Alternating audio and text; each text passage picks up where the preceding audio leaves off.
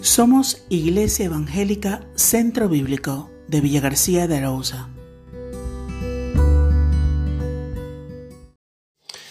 Hoy vamos a comenzar a considerar brevemente la vida del rey Josafat, hijo del rey Asa. El pasaje lo encontramos en Segunda de Crónicas, capítulo 17. Vamos a considerar también el capítulo 18 y el capítulo 19.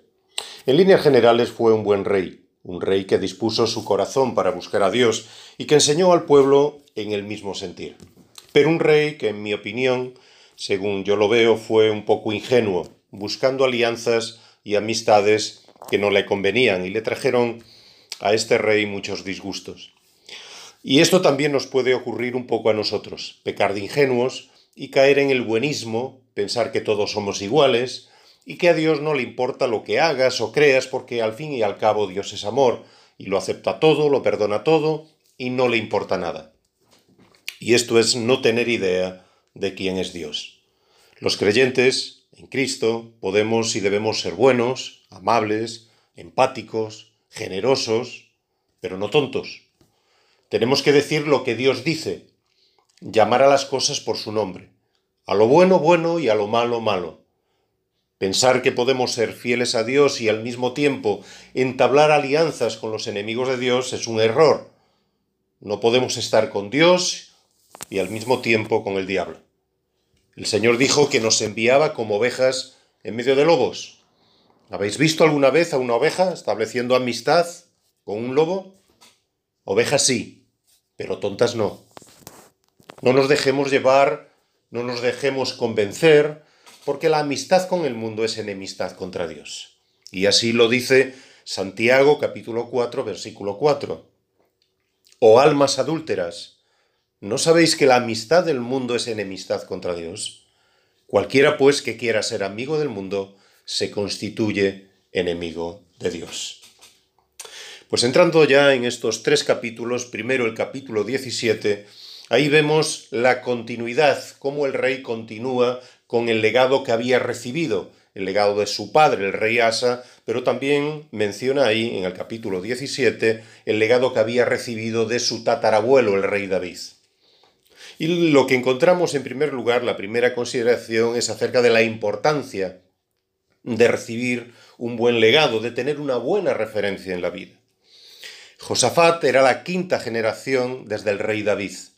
Tenía 35 años cuando comenzó a reinar y reinó sobre Judá 25 años. Si vamos al paralelo, al pasaje paralelo de Primera de Reyes, capítulo 22, versículo 43, nos confirma lo que se nos relata aquí en este pasaje de Segunda de Crónicas, capítulo 17, que el rey Josafat hizo lo recto ante los ojos de Dios y que siguió el ejemplo de su padre David y de su padre Asa. Y esto nos habla de la importancia de tener buenas referencias en la vida en general y de forma especial en la vida cristiana. Como creyentes necesitamos tener buenos ejemplos a imitar, que deberían empezar por la familia, pero también en la iglesia, entre nuestros hermanos y hermanas. Nuestra referencia suprema es Cristo, Él es el modelo que debemos seguir. Porque el que dice que es su discípulo, discípula, debe andar como Él anduvo. En primera de Juan, capítulo 2, versículo 6. Pero también es bueno y estimulante poner nuestra mirada, fijarnos en aquellos, en aquellas que andan como el anduvo. Pueden ser nuestros padres, pueden ser nuestros abuelos, algún familiar que tiene una vida y un comportamiento ejemplar delante de Dios. Y su fe y virtud nos pueden animar, estimular y ayudar a crecer y madurar espiritualmente. También hermanos y hermanas en la fe cuyas vidas son una luz que nos pueden ayudar en nuestro caminar con el Señor. Es importante saber y discernir que esa luz que desprenden es la luz de Cristo y no es una luz de origen humano, de cualidades humanas, de valores y méritos humanos, sino porque ellos, ellas, imitan a Cristo y brillan con la luz de Cristo. Buenos hermanos, buenas hermanas, que podemos imitar y servirnos, nos pueden servir de referencia. En 1 Corintios capítulo 11, versículo 1, el apóstol Pablo dijo, sed imitadores de mí, así como yo de Cristo. Pablo habla de la importancia que de tener buenas referencias en la vida. Y él no se sonroja poniéndose como ejemplo porque él sabe en quién ha creído. a quien sirve y a quien imita. Su vida brilla con la luz de Cristo, por eso su vida fue, es y seguirá siendo una referencia para todos los de la fe en Jesús. Las buenas referencias nos hacen mejores, las malas referencias nos hacen peores. Y aunque nos parezca una obviedad, muchas veces ponemos nuestros ojos en quien no debemos e imitamos ejemplos que nos son tropiezo en el desarrollo de nuestra fe y de nuestra comunión con Dios. Busquemos, por tanto, buenas referencias en la vida, sobre todo aquellas referencias que reflejen el amor, la humildad y el compromiso de Cristo. En segundo lugar, segunda consideración, en el capítulo 17, no busquemos legados perfectos, porque no los hay. No busquemos legados perfectos, referencias perfectas, porque no existen. El cronista menciona que tanto su antepasado David como su padre Asa fueron buenas referencias para el rey Josafat. Continuó con el legado recibido de su padre limpiando a Judá de idolatría, inmoralidad y santificó a Dios en su vida. Solo buscó al Dios de Israel como lo hizo David, andando en obediencia y no se dejó seducir por las divinidades de las demás naciones, por los Baales que adoraban los cananeos e incluso también sus hermanos del norte, las diez tribus del norte. Pero es curioso que el cronista mencione que Josafat anduvo en los primeros caminos de David, su padre. Quizás porque los últimos tiempos del rey David no fueron los más ejemplares. Y si nos fijamos en la vida de su padre, el rey Asa, vimos también cómo fueron sus últimos cinco años, arrogante, amargado y fracasado. Por tanto, busquemos buenas referencias, pero no las convirtamos en ídolos a los que adorar o venerar, porque al final solo solamente son hombres que pueden tomar alguna mala decisión en un determinado momento de su vida y equivocarse estrepitosamente. Y ello no le resta en nada a todo lo que fueron buenos ejemplos. Como veremos más adelante, todos tenemos cosas buenas que otros pueden imitar y cosas en las que no somos para nadie ejemplo sino más bien tropiezo para aquellos que nos observan. Leemos en Tercera de Juan, capítulo 1, versículo 11, Amado, amada, no imites, lo, no imites lo malo, sino lo bueno. El que hace lo bueno es de Dios, pero el que hace lo malo, ese no ha visto a Dios. Primera Tesalonicenses capítulo 5, versículo 21, el apóstol Pablo nos exhorta a examinadlo todo, retened lo bueno. Somos llamados a imitar lo bueno que vemos en los demás, a considerarlo todo y a quedarnos solamente con lo bueno y no poner el foco en lo malo.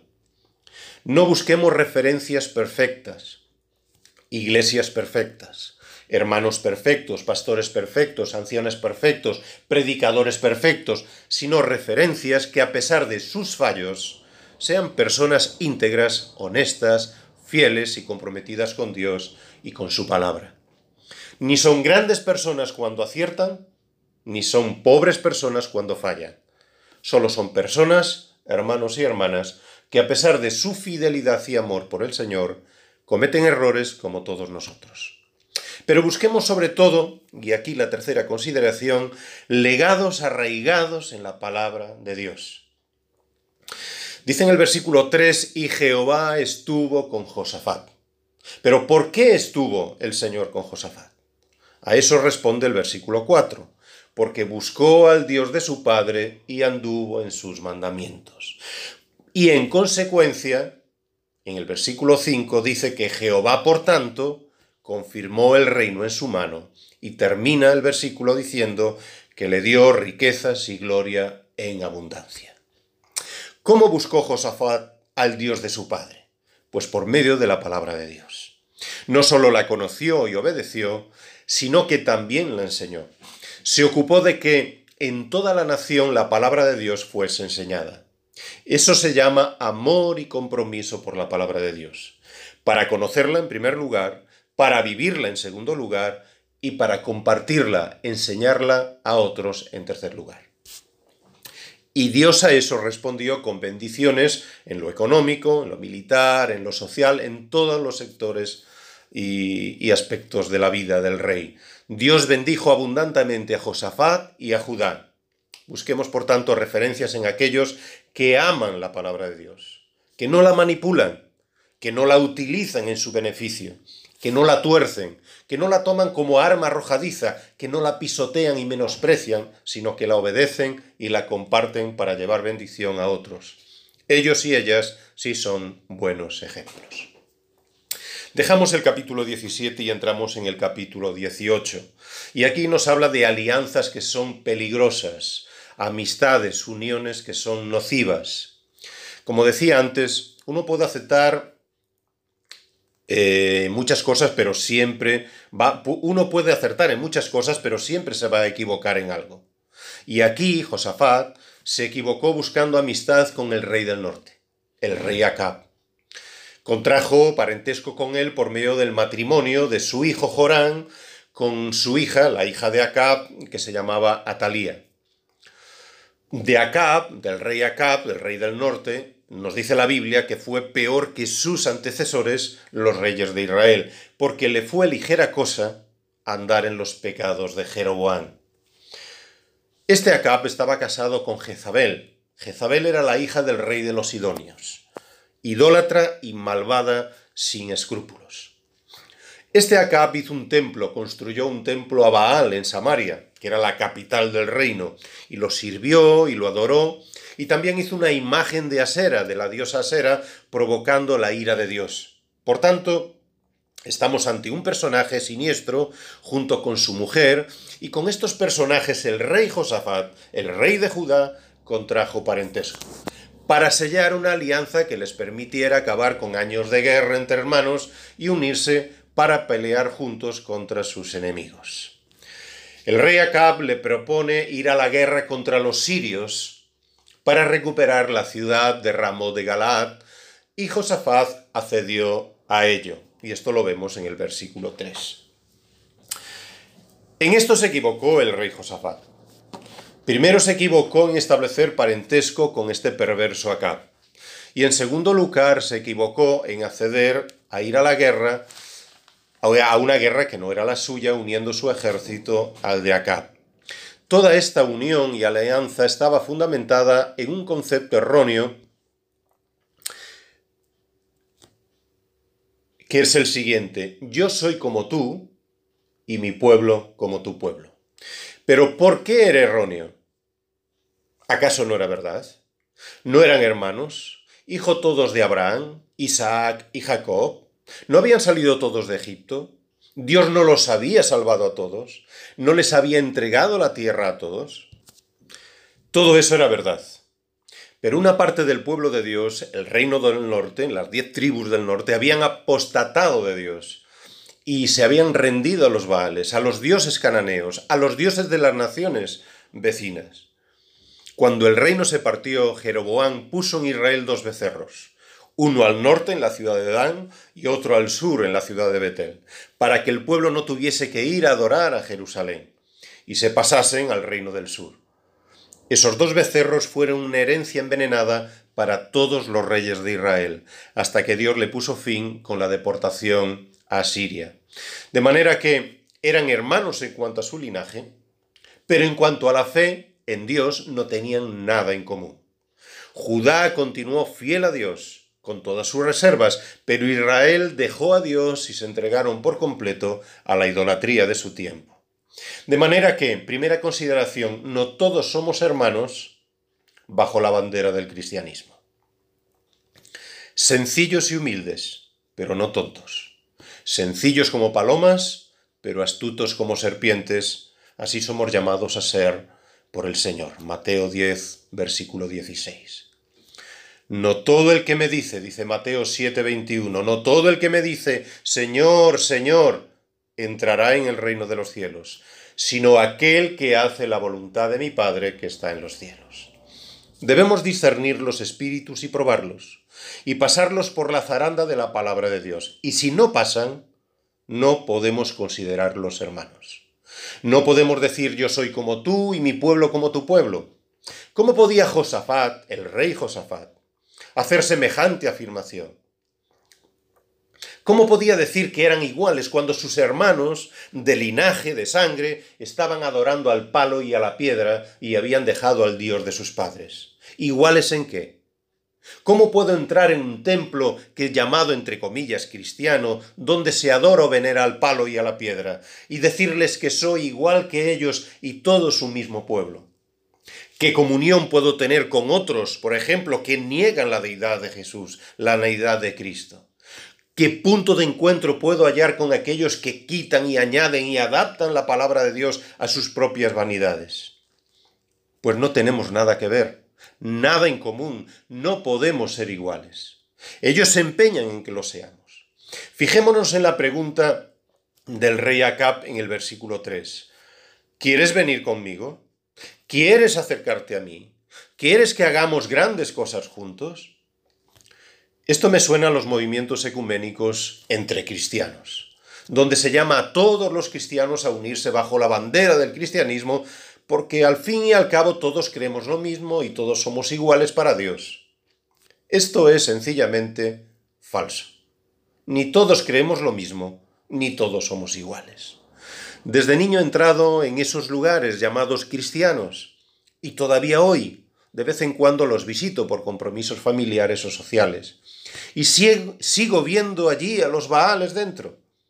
Allí están Asera, Milcón, Moloch, Quemos, Astoret, ídolos cananeos abominables y abominados por Dios, aunque hoy les llamen de otra forma. Puedo y debo defender mi fe con mansedumbre y respeto, claro que sí. Pero jamás podré decirles, yo soy como tú y todos iguales, porque entonces estaría apostatando de Cristo y de todo aquello por lo que murió en la cruz y por todo lo que nos dio en su resurrección. Tenemos que seguir el ejemplo del profeta Micaías en el versículo 13. Decir y defender lo que Dios dice. Lo que mi Dios dijere, eso hablaré. Le guste a quien le guste y al que no le guste, pues no tengo otra cosa que decirle. Por tanto, podemos y debemos relacionarnos con los demás buscando la oportunidad de compartir nuestra fe, y la palabra de Dios y hablar lo que Dios dice y solo lo que dice. Pero no nos equivoquemos, no todos somos iguales. Segunda consideración, somos templo del Espíritu de Dios, de manera que cuidado con las alianzas que hacemos, cuidado con las uniones, con las amistades. Ser templo del Espíritu Santo es algo muy, muy serio. Dios ha santificado nuestras vidas poniendo su Espíritu en nosotros, en virtud de haber puesto nuestra fe en Jesús. Y si Dios habita por su Espíritu en nuestros corazones, debemos tener mucho cuidado con quien nos unimos y con las alianzas que hacemos. Nos advierte el apóstol Pablo en 2 Corintios capítulo 6, comenzando en el versículo 14 hasta el versículo 18 no os unáis en yugo desigual con los incrédulos. Porque ¿qué compañerismo tiene la justicia con la injusticia? ¿Y qué comunión la luz con las tinieblas? ¿Y qué concordia Cristo con Belial? ¿O qué parte el creyente con el incrédulo? ¿Y qué acuerdo hay entre el templo de Dios y los ídolos? Porque vosotros, hermanos y hermanas, sois el templo del Dios viviente. Como Dios dijo, habitaré y andaré entre ellos y seré su Dios, y ellos serán mi pueblo, por lo cual salid en medio de ellos y apartaos, dice el Señor, y no toquéis lo inmundo, y yo recibiré. Y seré para vosotros por Padre, y vosotros me seréis hijos e hijas, dice el Señor Todopoderoso. Cuidado con las uniones personales. Cuidado con las uniones y relaciones a nivel social, con quien nos unimos para hacer a saber qué cosas. Cuidado donde nos metemos y con quién nos metemos. En los negocios, por ejemplo, con las alianzas que hacemos con el mundo. Toda alianza que no santifica y glorifica a Dios nos traerá problemas. Salomón se convirtió a los ídolos de sus muchas mujeres extranjeras, ¿recordáis? No fueron sus mujeres las que se convirtieron a Dios. En los tiempos de Edras, capítulo 9, versículos 1 y 2, el pueblo con los sacerdotes y levitas se mezclaron con las hijas de los cananeos, corrompiendo, corrompiendo así dice allí el linaje santo. Y ejemplos de estos los tenemos de todos los colores en las escrituras. Unirme a otro, a otra, para que venga el Señor es una mala idea. Primero que venga el Señor y después ya hablaremos. Josafat intentó que Acab, el rey Acab, consultara a Dios para subir a conquistar Ramot de Galad, de la mano de los sirios. Intentó que como hermanos buscaran juntos al Dios de sus padres. ¿Sabéis lo que consiguió? Que el rey Acab le usase como cebo delante de los sirios y a no ser por el amor y la fidelidad de Dios, el rey Josafat hubiese acabado muerto en esa batalla. Lo podéis ver en el versículo 29. No puedes unirte, aliarte con quien no refleja el temor de Dios en su vida.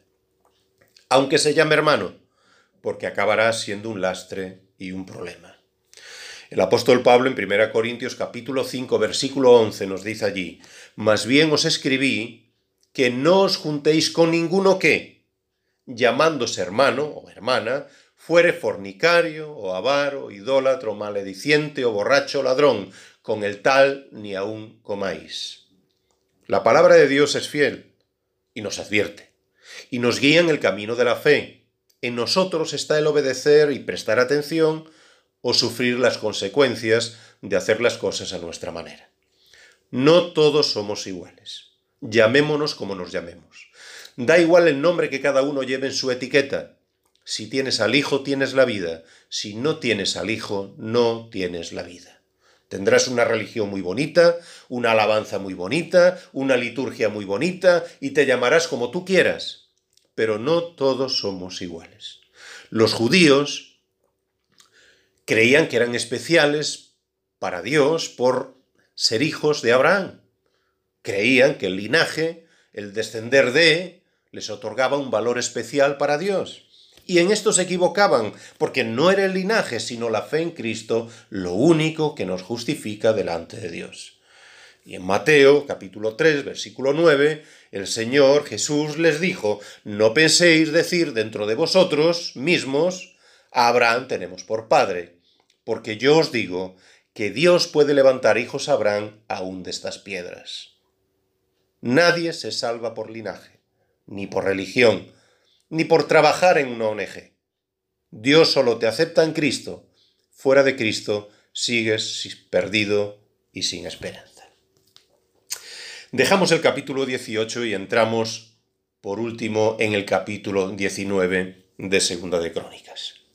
Y aquí de lo que se nos habla es de la corrección de un padre. Un padre ocupado y preocupado en corregir los desvaríos de sus hijos y de sus hijas. La importancia de cuidar nuestras relaciones y con quién nos aliamos y unimos se refleja en la pregunta que Dios le hace a Josafat en el versículo 2, por medio del profeta Jehú.